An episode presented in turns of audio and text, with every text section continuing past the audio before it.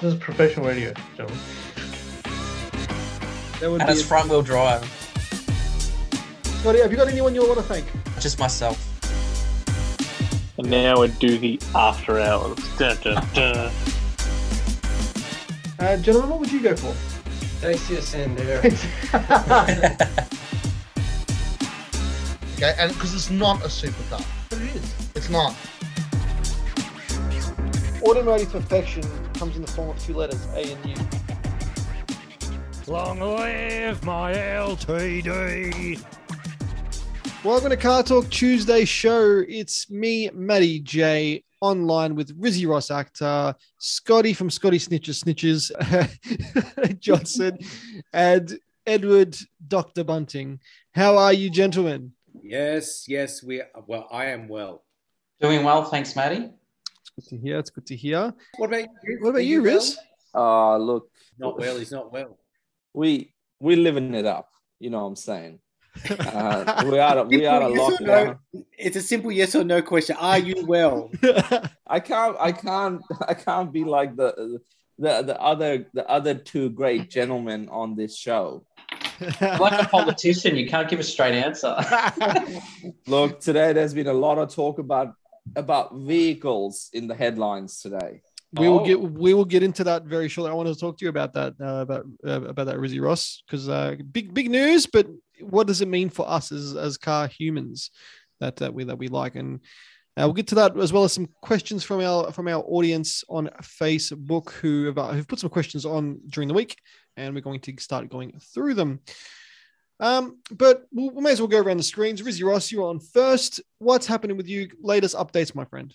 latest updates um no not nothing much i i did i did learn something this week apparently a lot of people from colder climates have been complaining about tesla model 3 not having a heated steering wheel What? and I know i know i'm like really apparently they're like oh you know my top of the range kia sportage has one so why hasn't this car got one it's a you know it's already you know 60 70 grand blah blah blah anywho apparently they will get a software update and it will have one What? So it's already got it one built in, and they just didn't. They, they just like, That Yeah. doesn't make sense, Rizzy Rush. You can't put the heating element in via I, bloody. I, I get it i think it's got it in it far Oh, well, out. if it's got it in it, have they just it. haven't activated it. All right, that's something. But then, if it's in it, why wouldn't you activate it? But Why see, this is- that.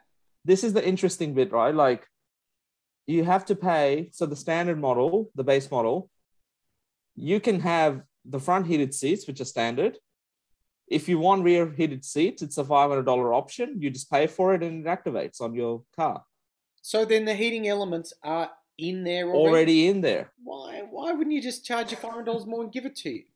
Well, see, see, th- I mean, that's how you get it for a little bit cheaper. You know, you're, you're paying for the. It's, it's. I guess it's kind of like Spotify. If you want premium, you, you pay for premium. You know, like that's just kind of. You know, you can still use it, but you won't get all the features. But but if you want your features, you just have to pay for it.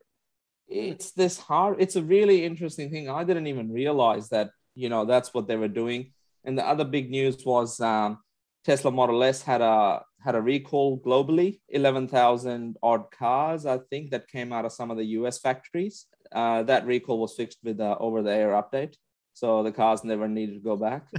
Uh, I love that. but apart from no uh, apart from that that's that's all that's been happening in the car world. I've got something other than my own personal vehicles to share with you guys afterwards. Afterwards, afterwards so i'll keep keep keep you guys hanging keep it down low and over to whoever the, the our host wants to wants to speak next Well, uh, Scotty Snitches, um, he'd be like, he'd be delighted to know because you weren't on last week. I drove the the Benz all, all weekend last week. Didn't have an issue. Yeah, I'm kind of freaked out. Yeah, Not normal. it it isn't. I was ex- I, honestly, I wasn't expecting it to go well. Um, as as when I put in that in that little Facebook chat of us, like here we go. But no, it, it was all right. Uh, but Scotty, updates with you, my friend. Now we spoke to Mr. Prince last week, and he said he went and saw you in RL. IRL. Yes, to meet him in real life. What what No. was it like meeting the It great was, man? uh, it was fantastic. Did I'm you- not sure if you mentioned it, but um, what he's done when I got to see him was he took my seat away that had the big tears and the stuff in it. I got an update on that. That's all finished. Nice. Fantastic. How's it look? You got pictures? Uh, he sent me one picture through, but I haven't collected it just yet Yep. Wow. because I got it. He sent me the message just earlier. I think it was just early this week. Sent me that. Nice. No, he sent it to me actually late last week. Mm. Was um all was. David like taller IRL or or shorter in IRL? Or what what what were you? He is built. He's an absolute beast. He is built. Yes. Mm. The size Um, of his arms and muscles, my goodness. Some call him Thomas because he's a tank. You know that, that's It's from So- lifting all those seats. has been. I think so. One in And each. he I've the- seen it at the Wrecker, one in each arm. You know, like. I could see him with a bar, and on one side he's got an engine, and an engine on the other side. you know those days they have a pick apart all you can carry for fifty bucks. he's there. He's there. You want him on your team that day. You want him on. Your Yep. Yep. He'll get that engine out of there for you. Uh huh. No sweat. So he did that for me, but also while he was there, and he got it done in no time, I must say, is um, so where you've got the front carpet and you have that rubber, the rubber mat. Yep. So mine was all wrecked and big rips, big rips into the carpet too. hmm We put down new rubber, stuck all that down, and fixed cou- a couple of the cigarette burns in the carpet as well. And it looks fantastic. It looks brand new again. There- He's a wizard, isn't he? He's an absolute wizard. Absolute wizard. What Dave does, very good at it. And he had the pressure of me sitting there and watching him do it too. I think he's quite used to that. Like every a lot, a lot of workshops he goes to, I think I think they're you know whoever's standing around poking and looking and. whatever. Yeah, they would be. You get that a lot. hmm So he's done that for me. Um, so I'll pick up the seat soon, get that back in there. Before I get it in there, I'm going to give it a really, really good clean. Um, as soon as he left, I cleaned both cars. So I put that up on my Insta page. Did see they the, the 30 the 31's looking really nice actually. It's look it's it's almost there. Yeah, yeah, it looks really good for something made in '89. It's not too bad. Yeah. It's um, almost ready for classic, not Japan. Yep, Hmm. Which is uh which is happening. Um I feel like it has less stone chips than the Subaru. Oh. Probably does. Subaru's got a lot, but I gave that a clean too. I thought I'd give a bit of a love for the Subaru. That, it's a, it's a good life to Subi life. I mean that, that's been the, the your longest car you've ever owned. Yeah, yep, by a long while. Yep. Owned it for too long. Hmm. You never own a car for too long, But no. unless you're Matthew Janino. Uh get off it. Oh, jeez. so so there's so the 31's fighting fit so it needs to be ready for classic not japan uh, which which we're, we're going to organize a, a day and What's next on that? What's yet to be done, Scotty? After that, I've got to take it in and see if I can get a roadworthy. nice. Okay. At least then you can work to a bit of a list. Yeah, yep. So everything that I can see that's done, I, I might probably, I might give like the engine bay and underneath a bit of a clean because there's a lot of old gunk build up on it. So Yeah. I might clean up that off before I take it in. But that's that's all I can think of. That's Mm. that's it. hell yeah I don't know if you need a. Hopefully you don't, but if you need working um, speedo or anything, Oh, you kind of do. Yeah. are they going to check that? yeah, probably. probably i'd say Yeah. Yeah. It doesn't matter if the numbers, the Odo doesn't have to work, but the you got to be able Yeah, to. that doesn't work. Yeah, you need your speed. Yeah, the revs work. I know the revs. well we'll, we'll have to we'll have to see it, it could be something as simple as like like you know the the cables come out of the out of the trans or something it, it could be it could be something as simple as that so Yeah, I- I- because I know it's common for the odometer to break, and that's like that's a little plastic cog in there that always snaps off. Snaps, yeah. So you'll see majority of them, majority R31 sitting at like 200,000, 250,000, like mine, and that's Yeah. just where they've stopped. yeah Uh, uh, Scotty, the this is why our favorite rapper of all time, Rick Ross, says digital dash money is and money in bags bags. because you save money if you got a digital dash that's not that doesn't break. You know what I'm saying? repairing it. But not many cars of that era had digital dashes, apart from uh-huh. maybe the Soarer. No, So, my right, yeah. dad's 86 Fairlane had a full digital dash. Oh, Money was in bags. Money was in bags. Magna late 80s Elite Digital Dash. Elite. Magna Elite Digital Dash. Ford DA LTD digital. Oh, limited edition. Yeah. Lincoln type design. Lincoln- uh, yes, uh, t- uh, fully uh, fully electric with uh, and it, you open the door and it, it, it tells you which doors open and the boot open and the even Oh. the even the this is how high tech I was. Even if you had the fuel flap open, it had a little a little fuel flap, a little indicator that it was open. Oh. That's how you know you're you've got the cream of the crop right there. Uh, but the R31 is in, in, in a league of its own. it is. It is. It- Yeah. we, we got respect for that. didn't want to get a new cluster because most of the clusters don't have the little gauges that mine's got. I think mine's like a silhouette one Okay. because it's got the um, it's got the oil pressure, the volt meter as well on it. So it's got a couple extra gauges. While most of them just have the speedo and the uh, revs, and that's it. Yeah. Is yours the original? Mine's got the oil pressure car? gauge as well. Oh right. Scott, is yours the original cluster for that car? I'm not 100% sure. I, I'm not sure what clusters came with what. Is yours a silhouette though, as a model? Nah. Yours is GXE, isn't it? Yeah.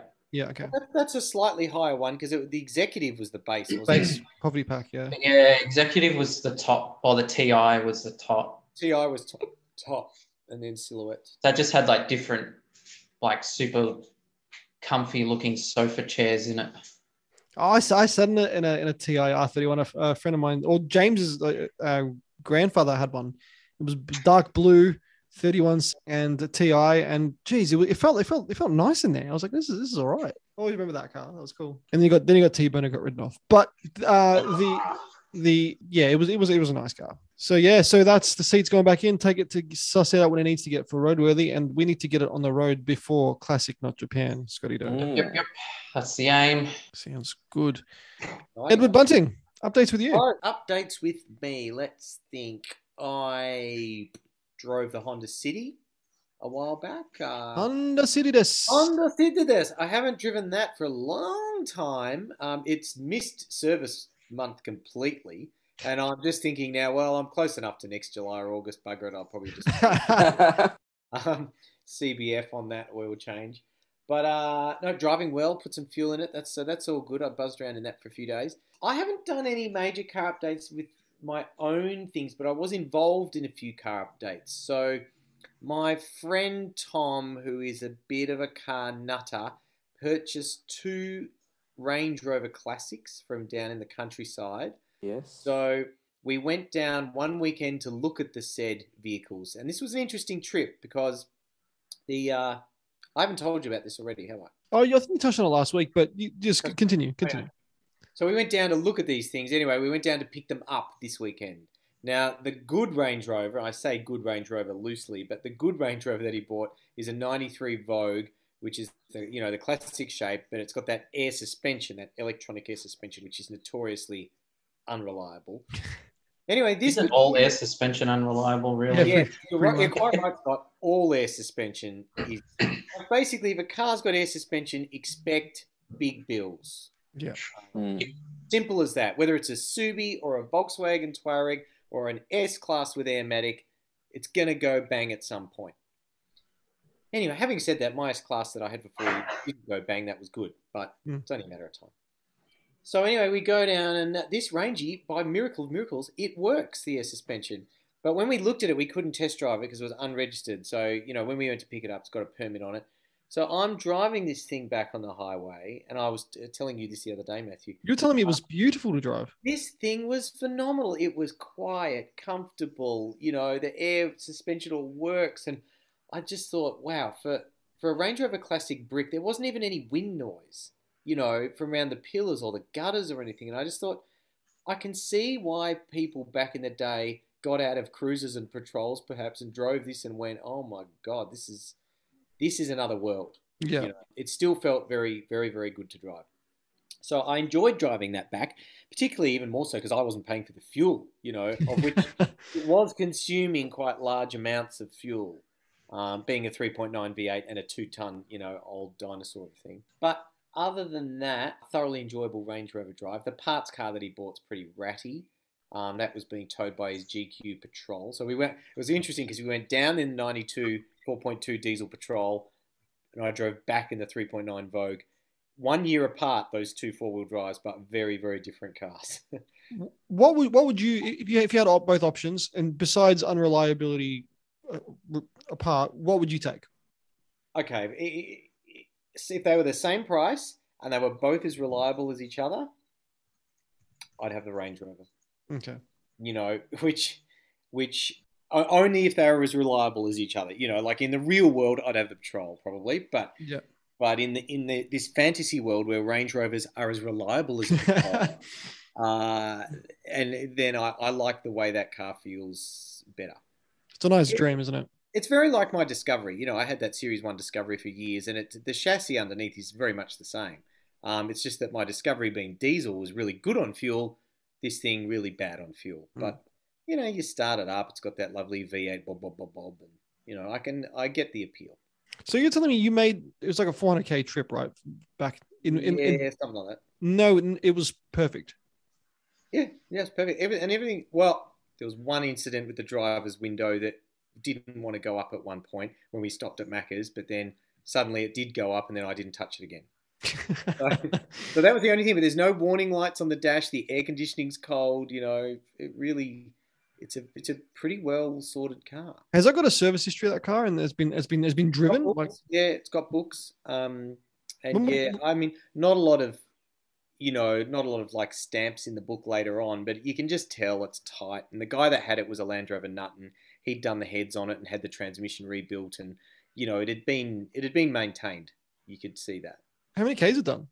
three seventeen. Okay, that's So right. not it's not a baby in terms of K's, but it No. no smoke, no rattles, nothing nasty. Really felt very, very, very tight. When was it last on the road? Uh, about three years ago. Okay, So um, it's been in the shed, and I think he started it up every once in a while. But it started, you know, he put the battery jump pack on it. It's just kaboom, just straight away. Into life. Yeah, Runs, runs really well. yeah, nice. So that was it. Was um, it was tempting for me. You know, I was driving it back, thinking, "Ooh, I like this.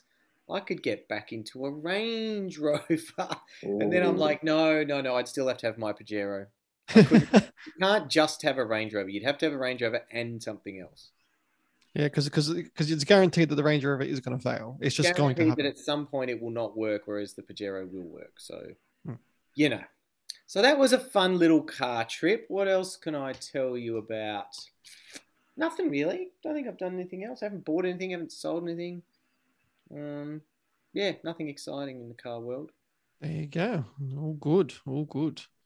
What about Matthew? Me, not much. Drove the LTD the last three days. Um, been fine. How is the LTD? Perfectly fine. Drives fine. Has the man who's going to buy it come to have a viewing yet? Well, hopefully this Friday. Fingers crossed. Oh, I know, I know, I know, I know, I know, I know, I know, Edward. I need I know. to physically take it to his house. Yeah, just just take it for me. I will. Um, I'll drive it out the front of his house. Yeah. So here you go. Have fun. Uh, yeah, that's uh hopefully going soon. But um, but yeah, that, that's that's been fine. I am getting um when I got people in the back seat of the Forester, it, it can bottom out a little bit. Uh, if we've got like, a lot, lot of weight in there, so um, it's just on the left side for so un, un, unknown reason. So my friend's gonna have a look at the wheel because he thinks he thinks possibly one wheel is a bit you know bit just a bit different. It could have the original owner could might have broken a set like, like one of the one of the wheels and replaced it with one that looked like it, but it was a different offset. So what we're gonna have we're gonna have to have a suss and, and, and make sure because the rest the rest of the car drives fine. But that that's my little job for tomorrow afternoon. But apart from that, yeah, I'm I'm I'm all sweet with with with, with my cars. Nice. Now, Riz, now Riz, before we get into our questions uh, from our from our Facebook fans, big news today in the car industry. It's it's big news in the car industry, but I don't know if it's going to do anything for the car industry or Absolutely. for consumers. Absolutely. Um, the, the government today, the federal government's announced uh, that they will be putting down two hundred and fifty million dollars towards getting people's homes ready for electric cars. Not helping them purchase one, uh, like the rest of the world's doing, and not help yeah. import, let's say, secondhand, more affordable ones out of Japan, which could be pretty cool as well, something different. Yeah. If they allowed for better import laws, which hopefully down the track would have meant that we could have imported K cars and other cool things. But anyway, it's not happening. But they're going to be putting down $250 million so people can have hundreds of thousands of these electric chargers in their carports and garages, but no cars to charge them with. I find that ridiculous. Like, what what are they thinking? Like, how is that an incentive? Oh yeah, I, I want to put a charger in, in my in my house. That I, I can't afford a car to, to charge it with, but but I've got a charger. You know, it's it's a it's a house selling point. It becomes, you know, Yeah, it kind Ah, of does become a house selling point. does. But then again, is it any different really to offering the three thousand dollar rebate? You know that that was around. Um, I think it is. Um, it's like you guys remember when you know we had the two thousand or two and a half thousand dollar rebate to convert cars into gas, LPG, yeah. into Yeah. Right? Yeah.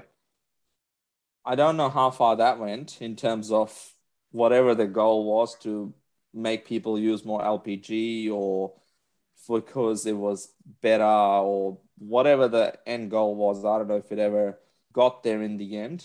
You know, to a degree where I guess Ford was making dedicated eco LPG Falcons and a couple of other cars, which was a cool concept, but nothing really happened. The rebates do help. The tax incentives also do help. Like if you lower the cost of a car by, let's say, a $60,000 car by about 5%, it can help some people. Sort of the oh crap factor that if I decide to sell in five years' time, is the resale value going to be none because the batteries will be carked or whatever? The myths around that.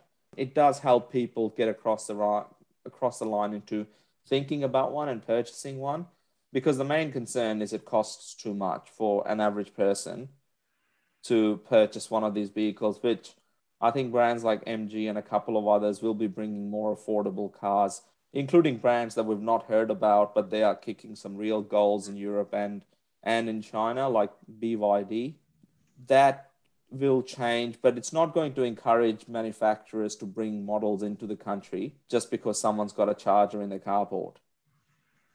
Yeah, I, I completely agree with you, and and this is what this is what um I was driving home today, and on the radio they, were- they were talking about this, and and they had they had a they had a uh, a, do, a doctor of uh, was he? Well, it's interesting. It was a doctor of uh, alternative or automotive Fuels. fuels or something. I'm like, I'm like, there's a doctorate for that. But anyway, so he was saying, oh yeah, you know, like this is not really an incentive, this that, and the other. And the fact of the matter is, like, car, like we've got one of the one of the um uh, least amount of electric cars on offer out of anywhere in the world, which is which is quite scary because like in, in I think in Europe and stuff they've got like well over 100 models. How many we've got here? Like like 30 something.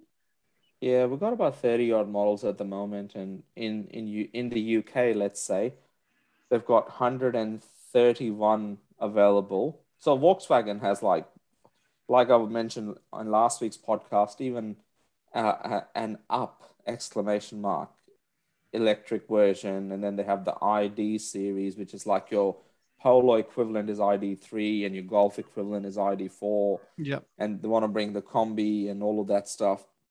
So the, and then there's all the sister companies like Seat and Skoda. Cupra and all of them on Skoda. They all have their equivalent as well. Where we just don't have any of that at the moment. And whether it's a you know it, people need to be encouraged to purchase them. Manufacturers need to know there's demand. Then they can bring them in, and then come the discussion around charges. Hmm. So anyway, in it it is what it is, but it's probably the most sort of amount of spotlight we're gonna get for the car industry since probably Toyota left or Holden left. Yeah. And so yeah, nothing nothing too exciting, I guess.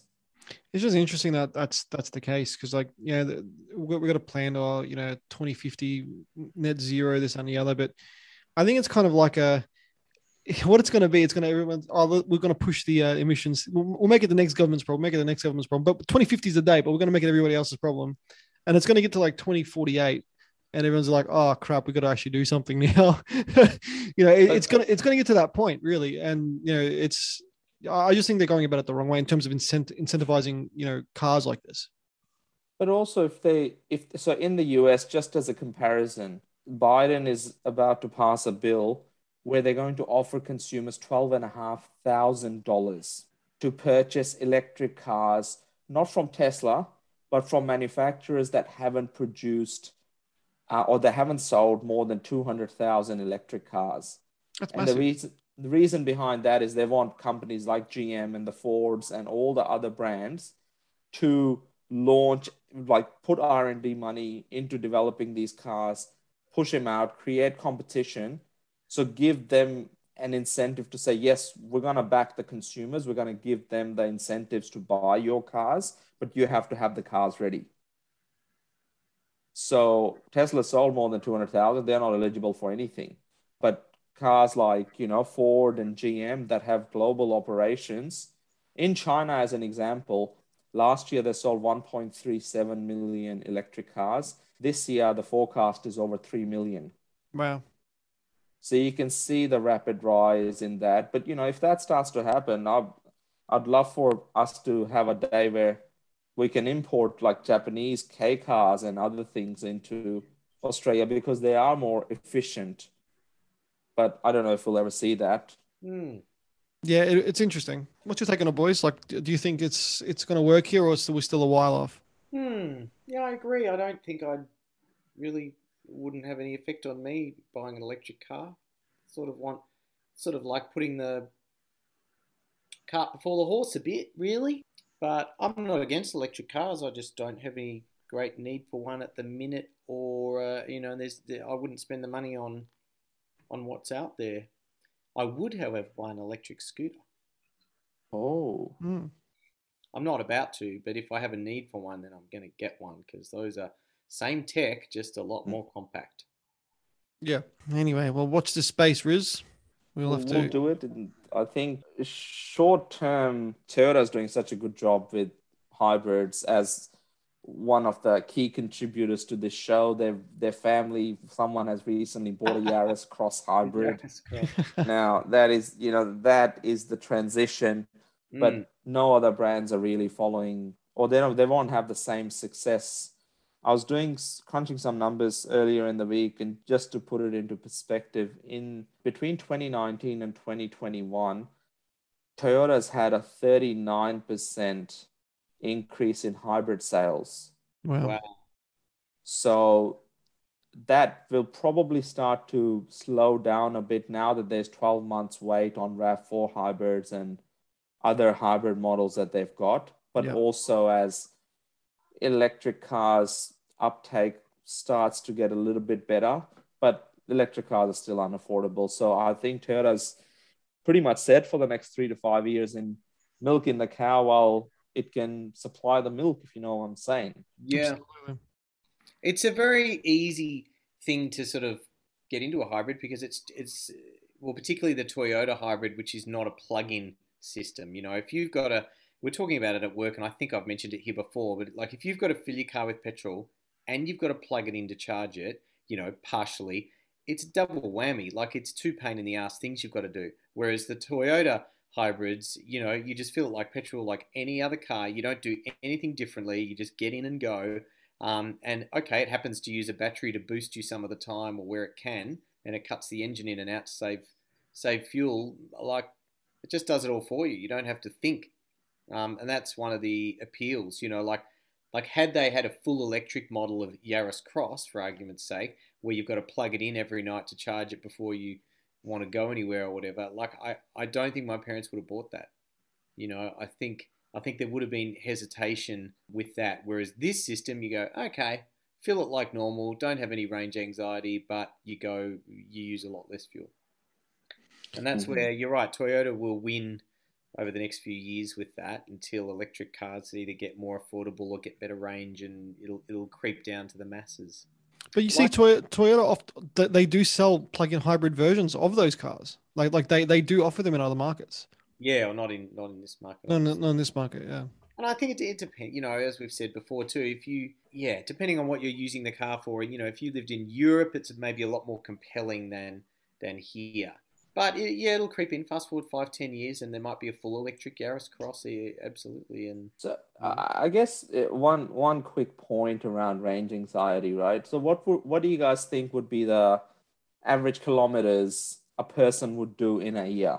Is it ten thousand? Is it fifteen thousand? I think it's between ten and fifteen. and that's Right, probably so- changed now during pandemic, but or you know with everyone working from home. But it it used to be they always used to talk about twenty thousand a year, twenty thousand a year, but that was taking into account you know sales reps and fleet drivers and stuff. Mhm. And it's like your average motorist does not do twenty thousand a year. Between ten and fifteen, I would argue, is is normal. Right. So for simplicity's sake, let's say it's 10,000 kilometers. Yeah. If we divide that by about 50, which is roughly the weeks in the year, so we're talking about 200 to 250 kilometers a week. Yep. For most peop most electric cars these days, easily do more than 300 to 350 most. Yeah. True. So I guess it's that, you know, how some people would fill up once a fortnight if the car does, let's say, 500 Ks to a tank.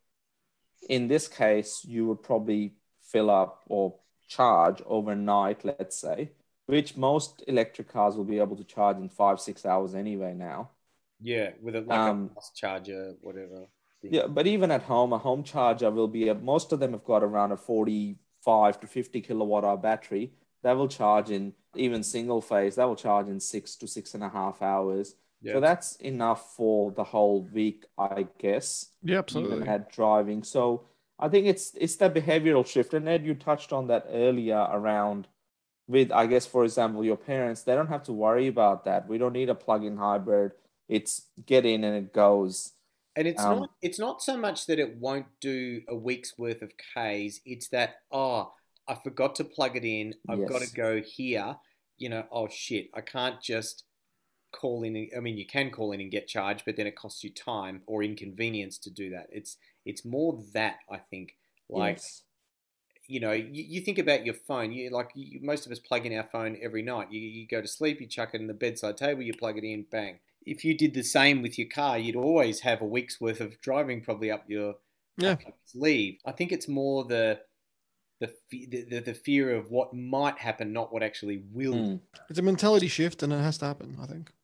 hmm Having said that, my diesel that's thirty something years old, that little Benz, I drove that you know down to Bairnsdale and back a week and a half ago, and um, and uh, that averaged I measured it. I did seven hundred and seventy seven kilometers, and I used forty nine liters of diesel, so it's like six point three liters per hundred. I'm That's like, really- that's not bad for Wow. a thirty something year old car. Yeah, it's not bad at all. Uh, it's Can't argue with that.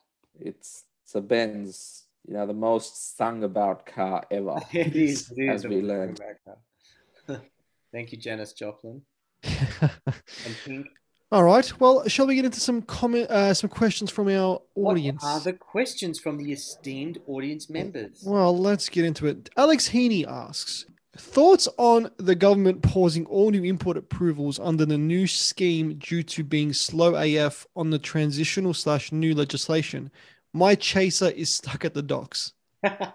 Oh, so what what what is that question exactly? What have they what have they done? Or It's not? asking asking for our thoughts on the government pushing all new import approvals under the new scheme to, uh, due to be um, being slow AF on the transitional slash new legislation. What's the what is this new legislation? What are they doing? What are they changing? So, Scotty, you're our import monster guy. Well, I I thought I thought it was old legislation. It's just the government's actually picking up on it now. okay. So from what I know, is each company that can comply a vehicle, there's a certain amount they're allowed to do each year. Yep. So they have a quota. For the past years, government never cared. You just pump out as many as you want. But now all of a sudden they're cracking down and limiting people. So some people have already hit their quota, um, so they can't do any more. And then you might think, hey, why don't we just get more shops to do compliance? Well, that costs those workshops a lot of money to get a to be able to comply vehicles. They actually have to bring vehicles in themselves and test them out and try and comply it themselves, and then it gets checked over. So there's heaps of steps for a workshop to go through that. What was actually just posted up, pretty sure it was just today about it. So this is coming from Christian from Iron Chef Imports. He's the lead guy on this. What he's he's in talks to see if other smaller workshops that have compliance that can't reach their quota because maybe they can only comply one type of vehicle Yeah. as opposed to larger ones that can comply a bunch, you can sell off your quota for a certain Okay. amount of money. So larger shops that might be able to do Toyota Chasers and a smaller shop that can only maybe do little K cars or something like that, they can actually sell off their quota to the larger larger companies, Hmm. The larger uh, compliance. So that's something they're going to they are bringing forward soon. So that's what I've just got So found out and read today. So in other words, basically, they've they've said, okay, we're going to be a bit more, we're going to allow more cars to come on the SEVS list, but what we're going to do is because we're bringing a lot allow you more cars, we're going to reduce the amount of cars you can bring in. In other words, so so, so in, other words, it, it's a big fu regardless. Like it's still Yeah, a so they thought, yeah, let's open the Sev list and allow more cars to be complied, but let's actually have a look and making sure they're sticking to the quota all of a sudden. yeah. So when when you say quota, does each shop have their own quota, or is it how does the quota work? What's what's quoted? Is it model specific or is it or is So it? I'm actually not 100% with this, I don't think it'd but be it seems to be just an amount that you get per year that you're allowed to comply. Hmm. Okay, so it's it's for a workshop who has a compliance license, right? Workshop Mr. ABC on the corner of this street and this street, you can comply 300 cars a year. That is your quota. That's how. Correct. Yep. Yep. Now I'm not sure what the numbers are, or if it changes between the size of the shops or anything Yeah, like that, okay, or if it's just a Yeah. straight number. If you can comply cars, you're allowed to do blah blah blah or Yeah. anything like that. So So the chaser, and in terms of your listener Matthew, who's who's stuck, is potentially waiting waiting because that quota's been capped out at the shop where he wants to get it done, or something like that. That's what I'm assuming. So Yeah. it's so there's not that many compliance shops around anymore. So Mm. um, they're rather sought after, and they used to be able to bring in multiple vehicles and just start going and push them out. But Yeah. now, because of this, there's halted, and that costs these businesses that have been trying to make money. That costs them a lot of money. You know, they're not able to make their money anymore. I wonder when the, bread and uh, butter. when the quota resets. It's a bit like you know demerit points on your license. You get to a certain date and you. Yeah, that's what I assume it's like. Yeah, Must and be then all these cars that have been sitting on the yeah. top, you know, suddenly go through, bang, bang, bang, up, oh, quota again. yeah. Yep. Mm. Car Torque top tip, buy a chaser that's already here. yeah. Uh, Car Torque Top Tip also try to bring them down because the ones you get imported will most likely be cheap. Okay, Uh, what's the next question, Matthew? Next question comes from James Billingsley. Uh, I think, hopefully, I said that right. Do you know James, or is James a, a stranger to you? He's a stranger, but he's a top fan. Top fan. top how, Do fan. you get, how do you get to be a top fan? He's a top fan. He's got a top fan badge just by you know, uh, you know, liking the show and and, and filling in. So so big ups to you, James. What car do you regret buying and why? What car did you enjoy owning but would never own again? Ooh, good question. Ooh. There's what's tec- technically two questions there. So, All right. What Uh, you regret buying and why? well, I already know Scotty's answer. For, I can probably answer that like the same car for both. yeah. what is yours, Ghost Guy? You go first. So obviously, uh, yeah, I do regret buying the M3 for obvious reasons with all the dramas and stuff.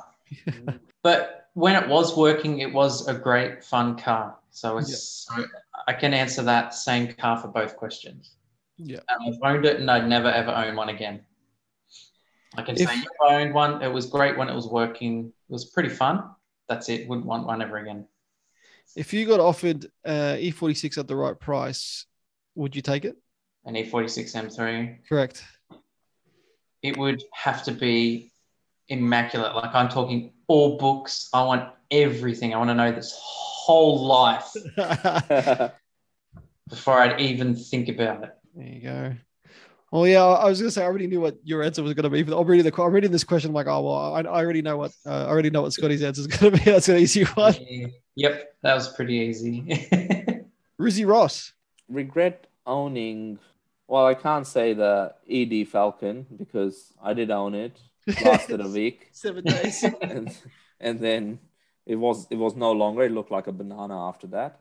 So I'll, I'll answer with I guess the car that all the cars that I really liked and never really sold. They just had to go to the wreckers in the end Mm.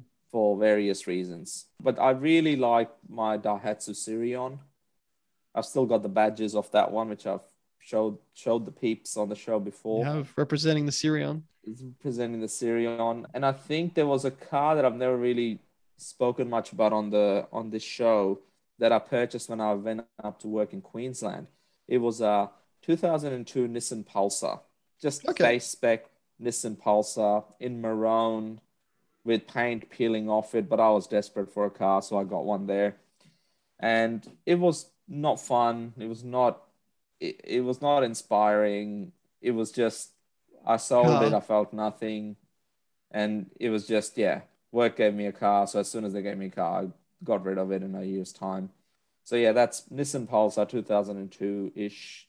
Not a big fan, but I do like the Triple S Pulsars. You know, that's rally spec, if you know what I'm saying. Absolutely. Triple S, yeah, that Triple S is a rapid, but yeah, uh, you probably would have got the. Was it a sedan? yeah, it was a Yeah, sedan. it, it'd be probably the N16 Mm. shape at that point, and they they were just a boring car. They were they just they were just a car essentially. Like here you go, here's a car. Edward, Uh, what was the first question again? what car do you regret buying and why? And then what car did you enjoy owning but would never own again? All right. Car that I regret buying. There's one that comes to mind that was a Mercedes Benz W114. We're talking like a 73, 74, 75 model compact Mercedes. Not that that's a terrible car by any means, but the particular one that I bought had a nasty slipping transmission, and I sort of didn't realize that when I agreed to buy it. I was in, so I said to a friend at the time, I was in an emotional state when I went to look at that car. I wasn't my rational self.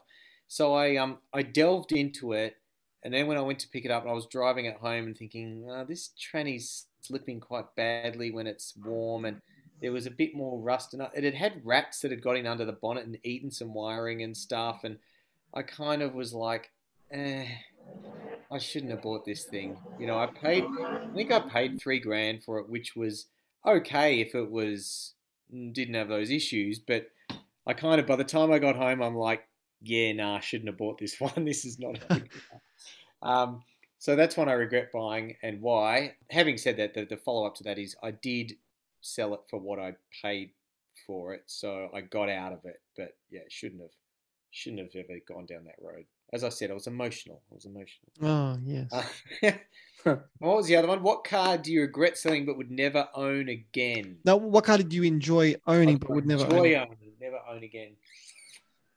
Ooh, that is tough.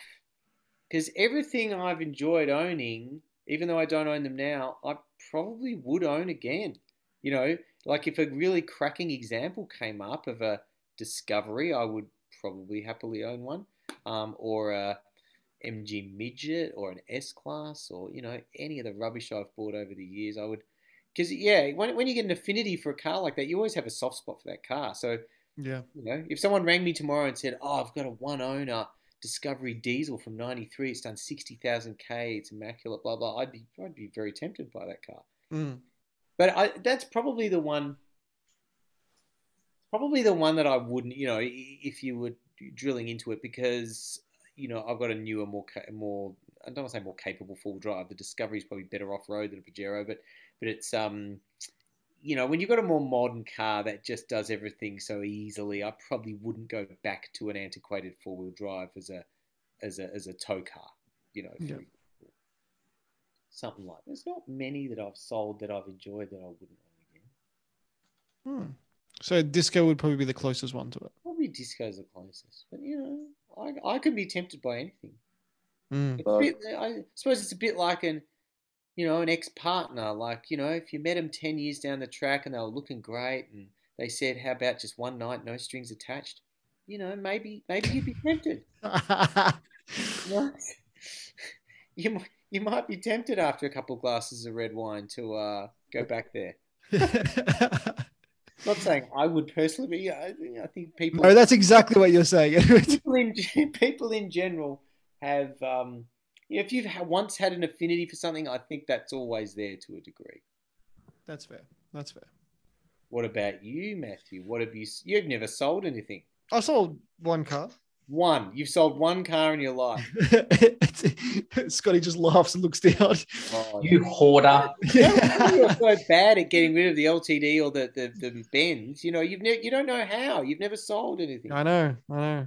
I'll teach you how. Bring it to my house. It'll be gone within two days. Well, I've sold other people's cars for them, but I've just never sold my. I've just only ever sold sold what. Get in Uh, the habit. Get in the habit. I know So it's what- hard. what's the, actual, the only car you've ever sold? My KH laser. which was the not the, The red red one. Yeah, the red one. Oh, the The red red one. Yeah. Red one. Okay.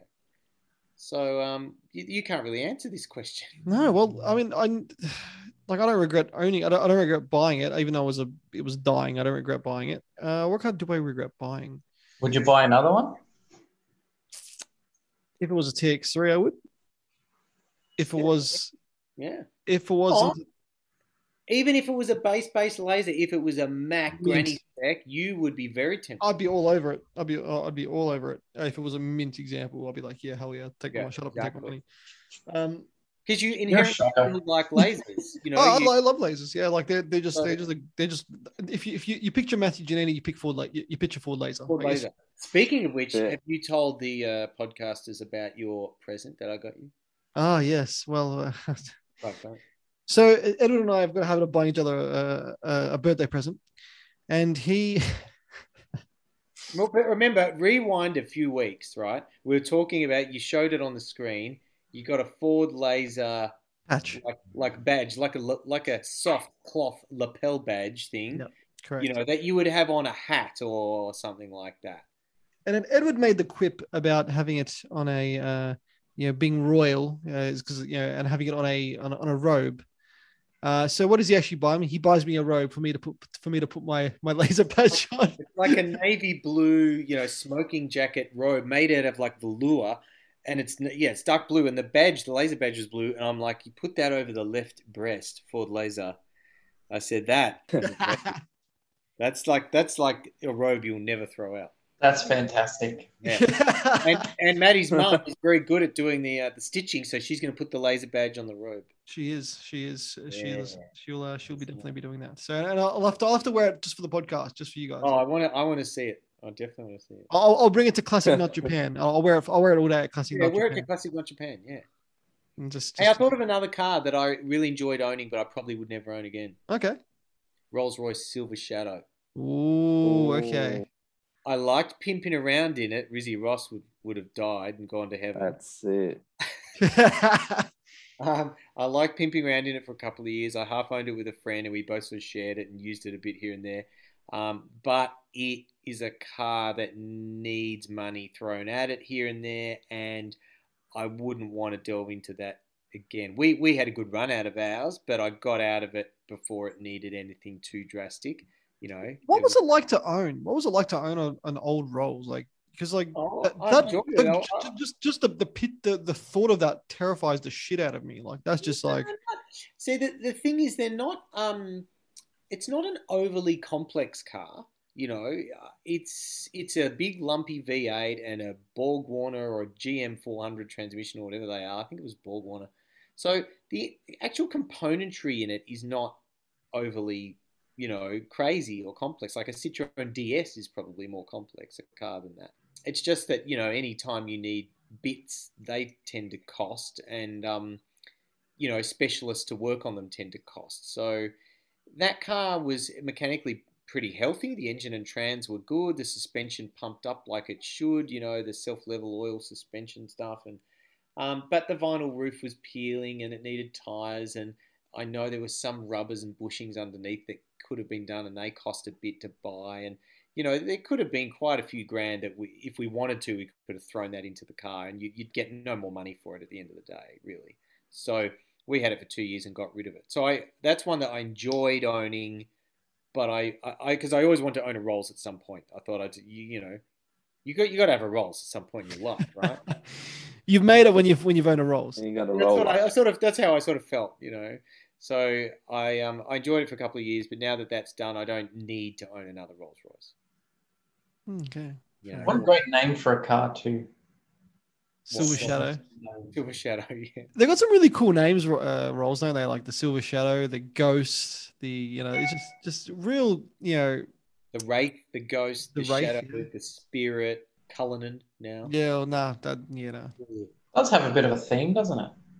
Yeah, it's a bit of there's a bit of a extraterrestrial sort of thing. Bit of the old supernatural. yeah, supernatural. That's the word I wanted. you know, they're definitely cool. What, Uh, what kinds of a- questions- Sorry? There you go.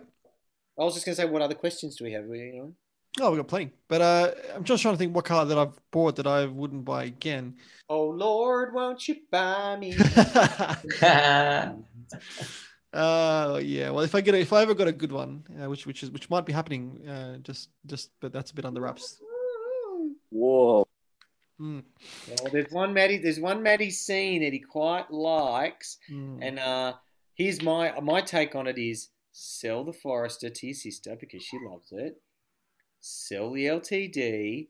Sell the Benz sedan. Replace with a potential new uh, Benz. Um, so you've culled a couple of cars. You get a better Benz in the process. Scotty Snitches is happy. Got the mother. So you'll be all right if you got maybe a um, C36 or a C43 Oh, to take, on, the, stop. Let's take not the spot. silly. You're talking I- silly money now. I, Then, I, then, then the snitch might step away for a little bit. I, I do. go on holiday. I do like it. Uh, uh, you know, uh, a, a 202. I do really like them, and I think I I, I, I actually want to own a 202 one day. I reckon that'd be a, a good car to own. I, I'd go back to a 202, not C43, but just a 202 for sure. Yep. I They love It. Yeah, just a great car. Like in general, just a really good car. Yeah, Yep.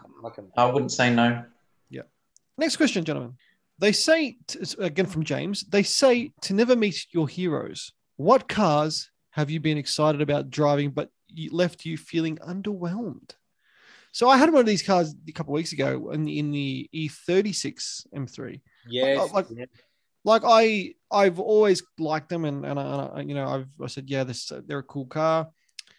Drove it, you know it, it went well it went hard but I just I just felt like uh, you know it, it left me a bit just you know because everybody talks about him um so highly. I know there's a podcast uh, uh, that I've listened to that they're just obsessed with BMWs. It's, it's BMWs and Porsches is, is what they pretty much like you know um, like like like hail down to. But yeah, like like oh like because I, I have I have driven E36s before and I, I've driven a three two eight, and I actually I quite like that because it was I, I but I just think um I just think you know I was a bit I was a bit like I was like you know it's it's quicker than a three to eight yes but is it feel forty thousand dollars worth more probably not you know and I I just I just felt like I was it just kind of left me a bit uh, just like a, a, bit missing, if you know what I mean. Like, it, and I shouldn't have, and I, and I, I feel bad for saying it because it's an, it's an M3, but uh, I kind of just been like, yeah, like I, you know, I really liked it, but I didn't come away loving it. Whereas I hopped in the E92 recently, and I was, I said to myself, let's keep our expectations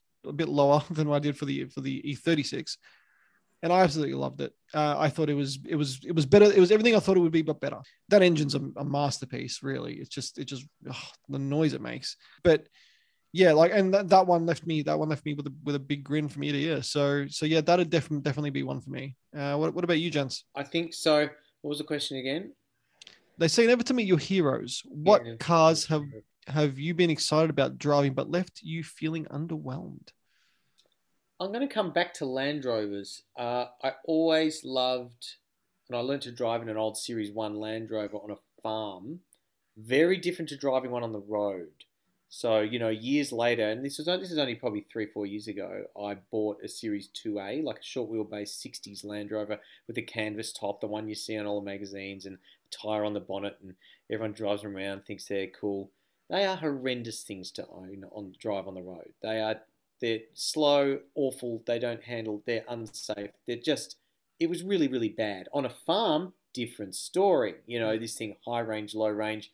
You know, good wheel articulation. Off you go over bumps and creeks and what have you, and that's all kind of cool. But on road, shit house. Yeah. You know, shit house. And even newer defenders, you know, not, not great to drive on road either. So that's probably a car that I love looking at, and I want to love it, but to drive, no good. No bueno. No bueno. Scott. Uh, it's a tough one to really trying to narrow it down. But if I would have to say one, I'd probably go 32 GTR. Ooh, that's a massive call. Yeah, I'm just trying to think, you know, one that was a little bit lackluster. And I think it came down to just how old they are. So it's fairly old technology coming from other cars that I drove beforehand. I was, you know, really keen. I thought, yep, awesome, awesome. And the gearing was way too long and then also considering the turbos are laggy as well on top of it. So it didn't have, you know, brand new technology turbos or anything. We're talking old ones from back in the day that were just N1. So they weren't ceramic, they were just steel. That was the only difference. Yeah. So fairly laggy. Long gearing was, yeah, made it feel very lackluster indeed. They need to be modified to get it to any kind of level of enjoyment. Yeah. You- You're not the first person to say that. You're like, I I know a lot of other people that have been like, you know, like, yeah, they're they're they're okay, but they don't really. I mean, they're not as you know quick as everyone says they are. Um, your factory. Uh, you you need, you need to play around with them a little bit, get a better set of turbos or a better turbo, um, and just you know fiddle with it a little bit on the engine wise. That wakes them up and that makes them feel like a GTR should feel. Yeah, yeah, exactly. Yeah, you have to modify it if you want it to actually feel decent and and enjoy it. But stock form, you know, the one the one that I had was pretty close to stock form. It wasn't it didn't have aftermarket ECU or anything. Turbos pretty much stock other than being N1 versions. Standard boost still. And it was yeah, yeah, steering felt pretty good for its age and things like that. I'm not gonna poke fun at that because obviously it's very old and it didn't have brand new bushings all around or anything like that. So, but I just thought from, yeah, just very, very slow to get going. You know, the gearing was just ridiculous. Mm. You think you should be able to get going in third gear, but No, nothing. You, you got to and a lot of times you got to constantly drop into second when everything else I've driven third was fine. Yeah. So it wasn't as torquey as as as you expected it to be. No, no. Mm. And just took too long to get onto boost. Yeah. So you'd think normally, you know, you drop into third and ready for it to pick up, and it's still not picking up. Yeah. You're still waiting for that boost to finally hit in the rev range. So You had I that back. guess To, that's why. Sorry. no, you go go. Uh, I guess that's why a lot of people went with the six speed change from the 34 GTR into it, or even change the diff, and it just wakes them up massively. Yeah. And, and that's without touching the engine itself. You just just putting. Yeah, that's still not touching the engine whatsoever. Nope. when you owned that car back to back with your C43, you prefer the C43? Um, I know they're different cars, but like if you if you had to own them again, if I had to own them again, uh, oof. tough. one. I'd say C43 would be fantastic cruising and daily and everything. Yeah. While uh, 32 GTR I just want as a weekender, and that's it. yeah, that's fair. Rizzy Ross, there was a car that I was really looking forward to for many, many years Mhm. to be able to drive it. And it, it, it's not that the car was bad, it was purely that I was not allowed to drive it when I requested a test drive. This is, this is at, at the dealership. I reckon there was Hyundai. yeah, it was the it was the it was the Hyundai uh, i30 N addition, but they they clearly thought that I was gonna steal the car, and hence I was not allowed to. I was not allowed to test drive. Having said that, I still would have loved to drive one, and yeah, I was just very disappointed that I wasn't allowed to. And since then, I sort of made made a pact to myself that Hyundai had lost me as a customer, if you know what I mean. Try an i20N. I wouldn't mind trying driving an i20N. I've heard good things about them. I think they're nearly 40 grand. yeah. th- th- they say that and the Fiesta ST are brilliant. Like as a as like a um as like a rivalry duo. Like they're like they're, they've they've brought the the, the the super mini hot hatch game into like next level territory. So. I um, think the Fiesta ST is definitely, probably in my opinion, a bit would be a much nicer car. I've driven a lot of Fiestas before, different years, 2013, 2015. That's just the standard Fiesta, and they're just fun to drive. they are in fun. to drive. manual, they're just fun to drive. Yeah, they're So- like I've driven it. As I said, like I'm like you, I've driven a few Fiestas now. They always leave me like this is actually great. Like I don't know why I'd buy anything else. So yeah, that's uh, apart from that particular vehicle. I think Hyundai's got not many other cars that are like Genesis is doing some cool things Yeah, they are. with some of their cars, and obviously with Kia and the Stinger gone, that would have that would have been a good car. Sorry, Stinger's still there, but you just can't buy a new one because they just don't have many in stock at all. What's the what's the new Genesis SUV? Like, I'm not a fan of SUVs, but that's actually a cool looking car. It, the back of it, the back lights look like RoboCop. Like, it, it looks, it looks, it looks really kind of cool. It's, it's. I was like, you know, what, I actually don't mind that. Yeah, I think it's it's you know KDM luxury spec, if you know what I'm saying. so it's uh but but yeah, no, I think there's not a lot of cars that that they're making at the moment that are gonna be like that. But I'm looking forward to the the fun sports cars that Toyota will introduce in the next couple of years.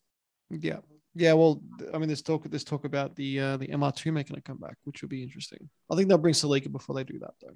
For me, again, besides like besides an M3, I was like, and I and I and I and I, and I love these cars in particular, but first gen like GC8 WRX, like it's it, it's it's not a letdown or anything. It's just it was just like I didn't expect them to be as laggy as they are, like off boost. Like they have legit nothing off boost. Have you guys ever driven? I think Ed, you've driven one. Yeah, yeah, I've driven them.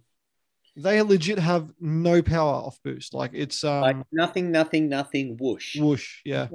so I was I was actually really surprised. I was like, this is um that that left I was like, this this feels like an old school turbocharger. Like it feel it feels, you know, it feels laggy as hell. And I was like, wow, that's actually quite um quite a different experience. But it, I mean, it was fun. Like they're, they're a great kind of drive.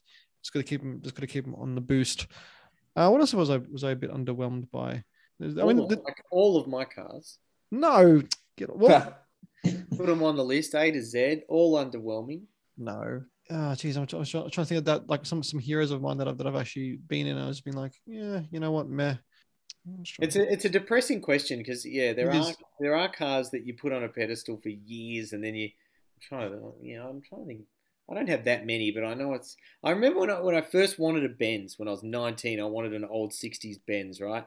And it's not that I didn't like the car; it's that you'd wanted one for so many years and researched it and looked at pictures and you know, they were always out of reach, out of reach. And when you finally get it, I remember feeling a bit flat. Like, well, what now? You know, I've, I've got it and I love it. It's great, but I, sometimes the chasing is more fun or the dreaming is more fun than the actual Yeah. getting. yeah, no, I I completely agree with you on that one. And then there's cars that you think nothing of that end up uh, surprising you and you end up falling in love with them and you never thought you would.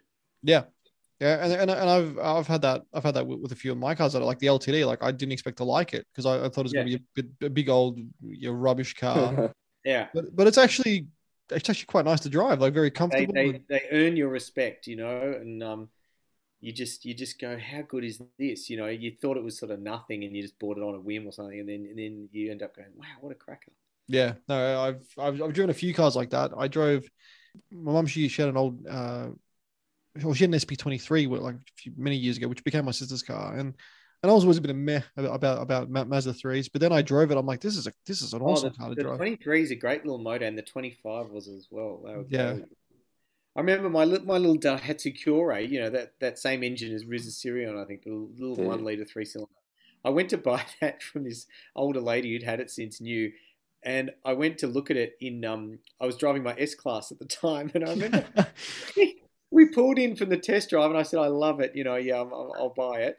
And um, and I remember she saying, "Oh, you're driving a Mercedes," and and she knew that I was I was just starting at a new job or whatever. And I think she must have thought, "Oh, wow, he must have had a high powered job, and now he's he's really on a lot of money or something." And he's, he's going, but I'm just like, no, I just want a little city car. You know, I don't. And I, I kept the S class for a while, but then I um, I sold it not that long after that, and I think she just couldn't quite understand why you would go from that to that. Ed, imagine if you pulled up in your roller oh, and, and you. worse, she would have been like, "What are you? You're at the wrong house. What are you?" doing?" yeah, that's, that's... I'm like, "Nah, give me some three cylinder goodness." no, the, the, the, the Cuore was actually a lot of fun when I when I drove that. I, I thoroughly enjoyed that car. When when did you? Oh yeah, you drove that over at um over at the actual studio. I bought it over. did yeah, uh, I, I drove that. yeah. That's Uh, a car. Another car that surprised me was your disco, like because because because everyone says, oh, they're they're they're, they're not that great. And to be fair, it's not great to drive, but Yeah. it I was still smiling by driving it. You know what I mean? Like I, I was like, you, well, this is rock, you rock and roll around on the. It's a very comfortable car. Very, very comfortable car. Uh, well, another one was my brother's 80 series, which was just like ridiculous. Like we had a four inch lift and stuff, so I'm like, this is going to be trash. But it went hard because it was turboed. Mm. Um, sounded all right. Was was pretty good. And the best part about that car, and like I've never driven anything else like it, is you get behind a car and they move. Like yeah, yeah. They are not in. They even if you're do, doing under the speed limit, they don't. care. People are like, oh, I'm, I'm not going to get hit by that. They get out of your way. It felt. I felt like I was Moses. I was just parting the seat. I, I just, I was just going straight through. It was, it was unbelievable. I, Uh, I noticed that driving my disco and even to the an extent the Pajero, people will um let you in and kind of yeah, they get out of your way. It's true. Rizzy, you got to go, my friend. I, I do have to head off. It was lovely to be on as always. Uh, the legends, the questions have been great, and I look forward to catching up with you guys soon in person in RL as Scotty, the three big boys. got to see with, with, with, with, with David, the, the, the one and only, aka Thomas the Tank. You know what I'm saying? All right, um, guys. We, we, we have- we have to uh, organize a date for not classic Japan, and we'll uh, and No, we'll, classic, not Japan. classic not Japan. Sorry. classic classic not japan and we never know we may get we may actually get to see our doctor in person you I know, know what i'm he'll, saying he'll be back you this talking week. about me or, or Alan? Because you know we're both sort of well i was talking about dre if you know what i'm saying neither. well, it's gonna it's, it's gonna be funny because uh, both Ed and Alan are gonna rock up in in like doctors um you know, coats and and I'll be I, I can't tell them apart. I, I just I, I I don't know I don't know who to who to choose here. and, and both of them will end up in in uh, doctor's elite sports cars like the mx5s it's the chosen car of uh, of the medical fraternity. Profession. Yeah. And it's so easy for me to get a second opinion. Yeah. He's go Go to from the- one go- to the other. Scotty. Preferably come Uh. to me first, maybe. then go on, Get the real. Okay, okay. He That's my- say you, you got appendicitis. You need an urgent operation. I'm like, doesn't matter. It's just gas. and that's that's what dr one says and doc and, and dr two says have you tried a porter yeah, yeah. Poor. All right, Matthew. What's next? uh, Rizzy Ross, Bye, take Rizzy. care. We'll talk. See you, Ross. yeah just see you guys What other questions do we have? Um, well, we're going to leave them for next week because we've got to get into the car quiz. Oh, the quiz. Um, Okay, yes, but b- b- before we get into the car quiz, yes. I want to do the re the re version of that question. It's they say, uh, "Never meet your heroes." What cars have you been excited about driving but left you on the well? What Mhm. Like what cars have you not been excited about but again been really happy with? And and, and we've said I said like the Disco. You've said the Cuore. Scotty, what cars have you have you driven that you've been like actually this isn't bad? Uh, Suzuki Swift. Great to drive. Great. Great to drive. I just thought, you know, uh, kind of just boring little little car, just won't do much. But boy, they're little fun things. They are. I enjoyed it. Particularly the sport models. Yeah. Yep. But even Sports the are hilarious. non-sports- even the non-sports are good to drive. Mm, yep. I, I really well. enjoyed it. They handle Great it. little fun car. Yeah, a friend of mine, she's got a Rally Edition four for like the you know from 2011 or something. Like it, it was one of one of the last runouts of, of that that shape before, Yeah. before they before they went to the next one. Yep. And I mean, it's, it's a plain Jane car. It's plasticky everywhere, but it's fun. Like even it's an auto, but it's still fun to drive. You rev it out, and it was just like, like this is hilarious. This is actually it got a nice nippy chassis, and I'm like, I'm like a sport one of these would be would be amazing. Yeah. Then a friend of mine bought a Swift Sport. He took me in a, and it revved hard, and it was it, it went well. And I was like, this is this is this is great. Like I can see why I can see why they're you know they, they sell quite well. Correct. Yep. I think uh, I will say my Tarago surprised me. You know, when I first rescued that from my my relatives up north, I was thinking of just kind of you know doing it up and selling it to someone in the Toyota club. You know, like like I wasn't going to keep it. And by the time I got from Canberra back to Melbourne, I'm like, this thing's a cracker. Gosh, this is, drives well. So I just kept it.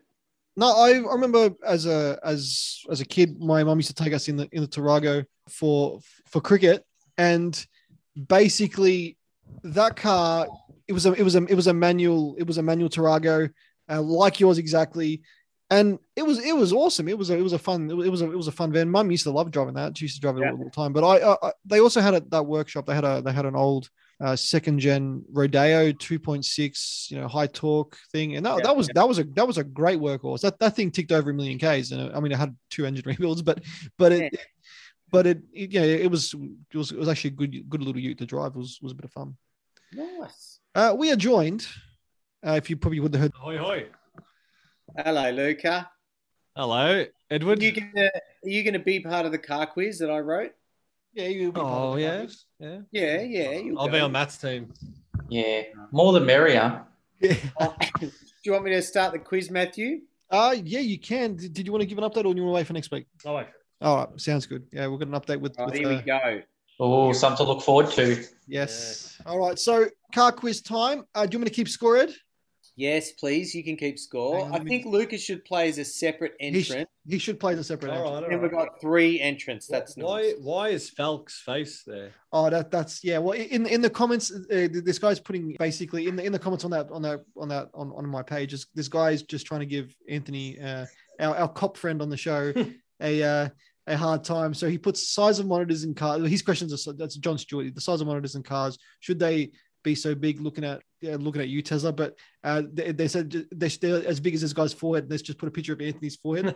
uh, so so, but we'll get to that question next week. Uh, so 10 questions, possibly bonus questions, Edward, in there? No, I think it's just ten.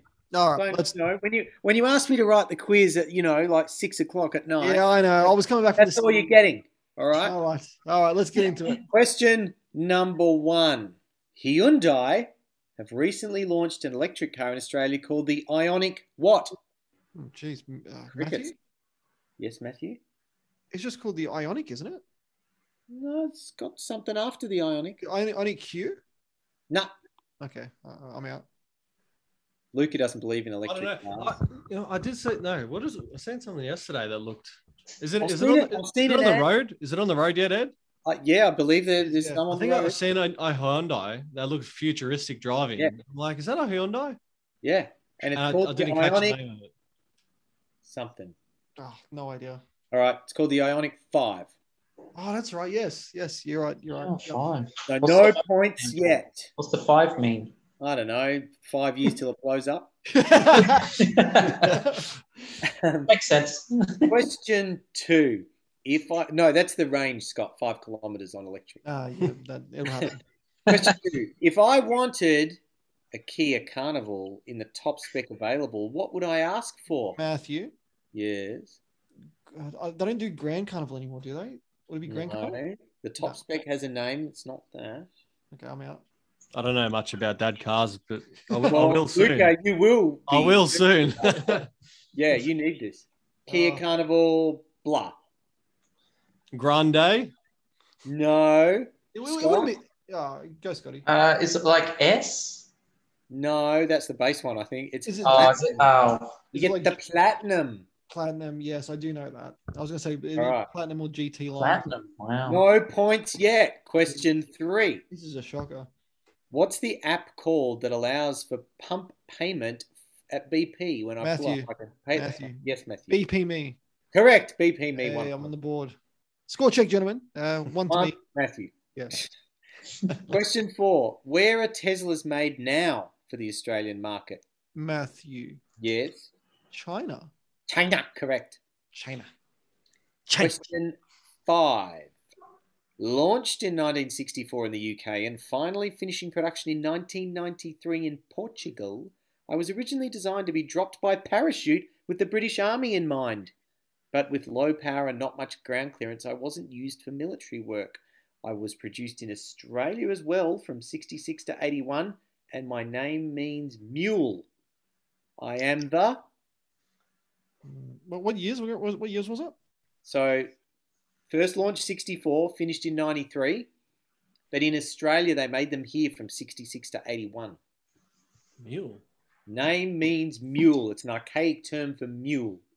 Mm, Well, it wouldn't. It won't be the VW thing because that's that's a German car. Um, Mhm. Dropped by parachute. What car could you drop by parachute? God, it wouldn't be Matthew. It wouldn't be the Mini Moke, would it? It is the mini mo. Correct, Matthew. Oh, really? Correct. It was designed to be dropped by parachute. That car. Dropped by parachute, um, because they had the British Army in mind. But when they tested them, the army were like, "This doesn't work." They need a sh- Shaguar. exactly, baby. It was too low and um, not powerful enough, so co- consequently, it wasn't very good off road. Yeah. Bloody. Uh, okay, question six. The Matador, Rebel, and Javelin all belong to which American manufacturer? Matthew. Well, Scott got in there first. Scotty got in there. AMC? Yes, otherwise known as. Ugh. I'll give him the point. All right, you can have it. It's Rambler. Rambler. Rambler, yeah. Oh, is it? Oh, okay. Yeah, Rambler. Well, A- A- AMC's that, that's AMC is like a newer version of Rambler, I believe. Question seven. The 25th James Bond film, of course, featuring a smattering of Aston Martins, which is the new one to come out, is called. Matthew. Yes. No time to die. Correct. No time. Correct. That's not a car question. Well, I mentioned Aston Martins in there. Up. I want to see that movie. Yeah, I'm, I'm, I'm, Yeah, well, wanna Thursday. see it. It's Daniel Craig's uh, last one. Yeah, yeah. I think Again- he's done from being James Bond. Yeah, he's done. Again, Luca, like when you're asked to write the quiz at six o'clock and I'm cooking dinner, you know, there's only so many come up. What are you What are you cooking, Mister Bunting? Oh, I did uh, pumpkin soup tonight. Oh, hey, funnily enough, I was at your shop the other week. What shop? Bunting. Oh, baby bunting. Yeah. what shop? How many shops do you have? I said, I've asked him this question, and, and he, he's like, he went into he went into Baby bunting once, and, and, and what happened? You went up to the counter. Oh, so I, went- I went. I went up to the counter. Uh, I went up to the counter and uh, I needed to buy a, a voucher for a friend who was having a baby, and I was, I was like, "Oh yeah," and she's like, "Oh, your card," and I gave her my card. I'm like, uh, "Ed Bunting," you know, and she didn't even, she didn't even blink, didn't even like. I'm like, all right. She probably It's thought not you like- just taking the piss. It's not that common a name, you know. Like Johnson's, there's a few. Bunting's, there's not many. You know, hmm. Janina's not many. No, hmm. Funnily enough, my new next door neighbor, her name is Janina. no, it's not. I swear, yeah. Her first name. Her first name is Janina. And I said, Imagine, imagine I if he married Matthew, Janina, Janina. I looked at her and I'm like, Taking the piss. wait, that's my last name. She's like, no, it's my first name. I'm like, what, wait a second. Yeah. Is she um of your nationality? No, she's Aussie. Janine. I mean, I've heard of Janine. I've heard it. That's what I thought she said. But Yeah. she goes, no, it's Janina. I thought, well, Is it okay. spelt the same? I don't know. I didn't go that far. Oh, well, you know, maybe when you borrow a cup of sugar or some eggs from her, you can ask her. I'll ask her next time. All right, now we've got question eight. If I got myself a piece of 80s retro hatchback goodness that had a sports girl badge, what am I driving? Sports girl Matthew. Yes, Matthew? Uh, sports girl. Uh, Barina. Correct. Holden Barina Sports Girl. Question nine. If I loved Alfa Romeos in some bizarro world where someone had a gun to my head, but if I loved Alfa Romeos and I needed an SUV, what would I ask the dealer to test drive? Matthew. Yes, Matthew. The Stelvio. Correct. A Stelvio. Did you give him the quiz before you came, Ed? No. No, this is just what he's like. He's good. You haven't shown up for a while. That's fair enough. Question 10. In the classic Janis Joplin song, Oh Lord, won't you buy me a Mercedes Benz? What do all Janis's friends drive? BMWs? No. Okay. Um, Yes. I got no idea. You know the lyrics. Think of the lyrics. Mate, are her friends rich or poor? Oh, you know, they got some coin. Bentley. No. it's the next line. It's, Oh Lord, won't you buy me a Mercedes Benz? My friends all drive. Porsches. Bang, Scotty. I remember. Yes. Thanks for singing that. That helped. That's right. Yeah. What's the scores, Matthew? Uh, Luca on zero, uh, Scotty on two, myself on one, two, three, four, five, six. So I am tonight's winner. Thank Oh. you. Matthew, well done. Thank you. Well thank you. done. Thank you. Thanks for jumping in for the quiz, Luke. That's okay. Thank you, Edward, for doing the quiz. Not at all. Thank you, uh, Scotty Doe, for uh, for Scotty Snitches as as per as per normal, even though they were Edward was doing the Doctor Evil. Scott, Scott, like and share our Facebook page. It's Car Torque with Matty J. It's T O R Q E. If you miss any of our previous episodes, they're all up on Spotify, Anchor, iTunes, or wherever you get your podcasting out. So don't forget to subscribe, rate, return review to that. Check out our merch on our Teespring store. Go to teespring.com and type in Car Torque Store. Support the show there, or you can support the show by becoming a patron to our Patreon. Go to patreon.com forward slash Car Torque Podcast. Gentlemen, great show tonight, and I will see you next time. Bye bye. See ya. Noodles.